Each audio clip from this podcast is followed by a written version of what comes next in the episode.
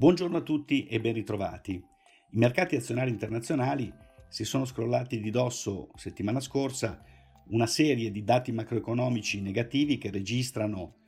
il forte impatto sulle economie globali del lockdown delle attività produttive e dei consumi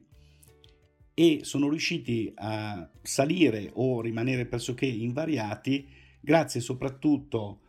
ad alcuni dati provenienti dalla Cina sulla ripresa della crescita delle esportazioni,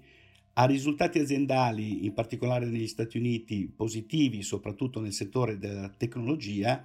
e sulle speranze legate alla cosiddetta fase 2, quindi la riapertura graduale delle economie. Sotto il profilo dei dati macroeconomici, da segnalare che in settimana sono stati pubblicati una serie di di indici dei direttori degli acquisti a livello globale e tutti sono risultati fortemente al di sotto della soglia di 50 che separa la contrazione dall'espansione.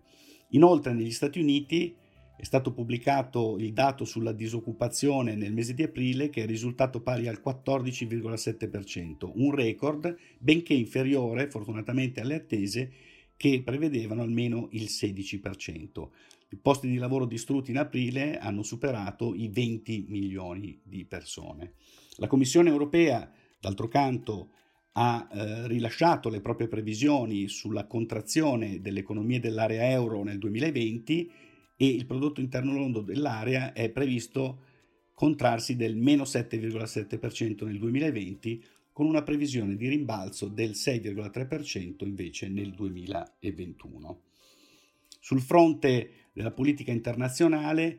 inizio di settimana difficile con le accuse rivolte dal presidente Trump e dal segretario di Stato Mike Pompeo alla Cina di essere sostanzialmente la causa della pandemia in corso, minacciando ritorsioni di nuovo sulle tariffe commerciali,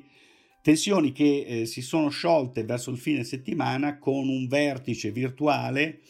eh, ai massimi livelli delle delegazioni commerciali con la presenza del ministro del tesoro eh, Steven Mnuchin eh, per quanto riguarda gli Stati Uniti e del capo delegazione sulle trattative commerciali Robert Lighthizer e sul fronte cinese dalla presenza del vice premier Liu He che si sono detti eh, costruttivi per verificare lo stato dell'andamento del famoso accordo di prima fase siglato in gennaio. Il bilancio finale per quanto riguarda i mercati azionari internazionali vede una chiusura positiva dell'indice eh, statunitense SP 500 in rialzo del 3,5% in settimana, portando così il passivo da inizio anno a solo meno 9,3%. L'indice tecnologico Nasdaq addirittura è salito del 6% in settimana, tornando in territorio positivo da inizio anno a più 1,66%. Un po' meno spumeggiante l'area euro che chiude la settimana leggermente negativa con l'indice Eurostock 50 a meno 0,7% a causa della caduta di lunedì che sostanzialmente registrava quanto successo il primo maggio negli Stati Uniti, eh, visto che i mercati dell'area euro erano chiusi venerdì primo maggio, e il ritardo da inizio anno vede un segno negativo ancora del meno 22,3%. Il Giappone è stato chiuso quasi tutta la settimana, aperto solo giovedì e venerdì, con un rialzo tra, nelle due giornate eh, complessivo del 2,85%. I paesi emergenti invece hanno registrato una leggera flessione con l'indice MSCI Emerging in ribasso del meno 0,55%. Quanto ai mercati obbligazionari governativi, sulle curve core si è registrato un rialzo dei rendimenti sia sul Treasury decennale USA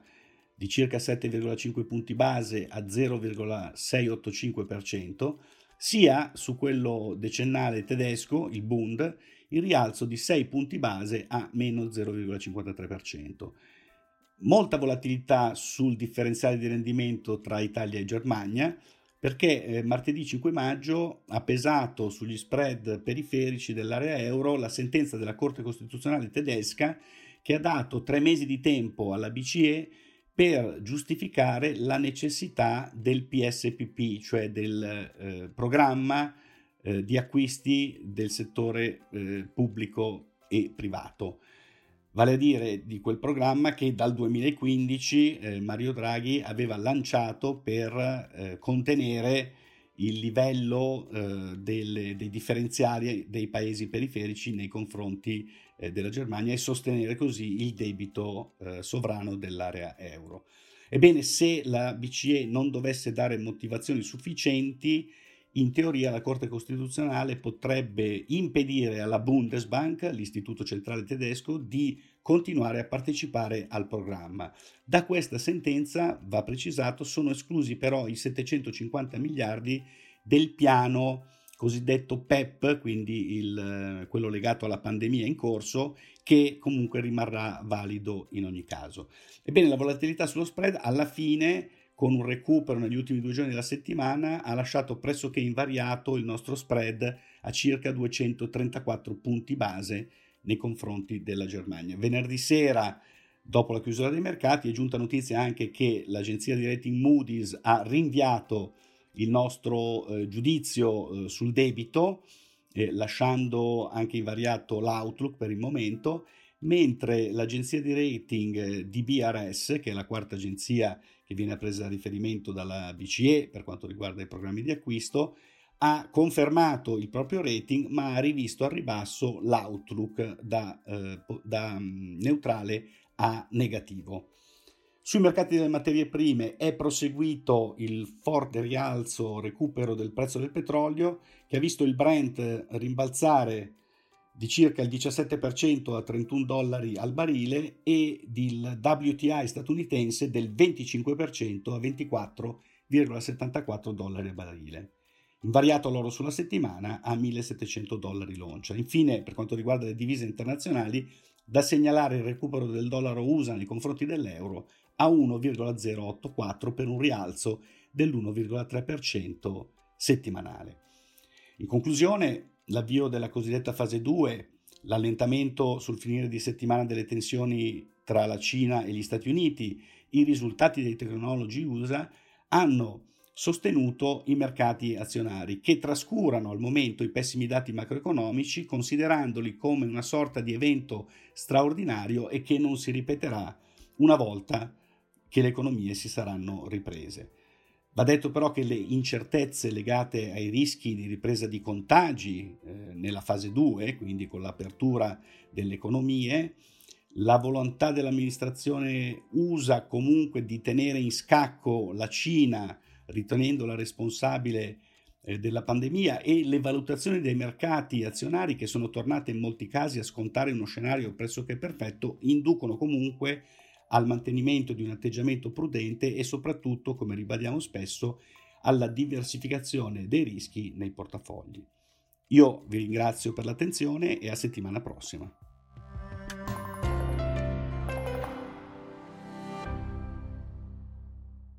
Presente registrazione audio ha finalità meramente informative. Le informazioni in essa contenute non rappresentano un'offerta di acquisto o vendita di prodotti finanziari, una raccomandazione di investimento e non sono da intendere come ricerca in materia di investimenti o analisi finanziaria. Le opinioni espresse riflettono il giudizio di Amundi al momento della loro diffusione e sono suscettibili di variazioni in qualunque momento, senza che da ciò derivi un obbligo di comunicazione in capo ad Amundi. Non si garantisce l'idoneità a qualsiasi scopo di investimento delle informazioni fornite, le quali non devono essere utilizzate come unica base per assumere decisioni di investimento. Eventuali dati riferiti a performance passate non sono un indicatore attendibile di performance attuali o future. Investire comporta un sostanziale grado di rischio. L'investitore, prima di qualunque investimento, è tenuto a prendere attenta visione della documentazione relativa allo strumento finanziario oggetto dell'operazione, la cui sussistenza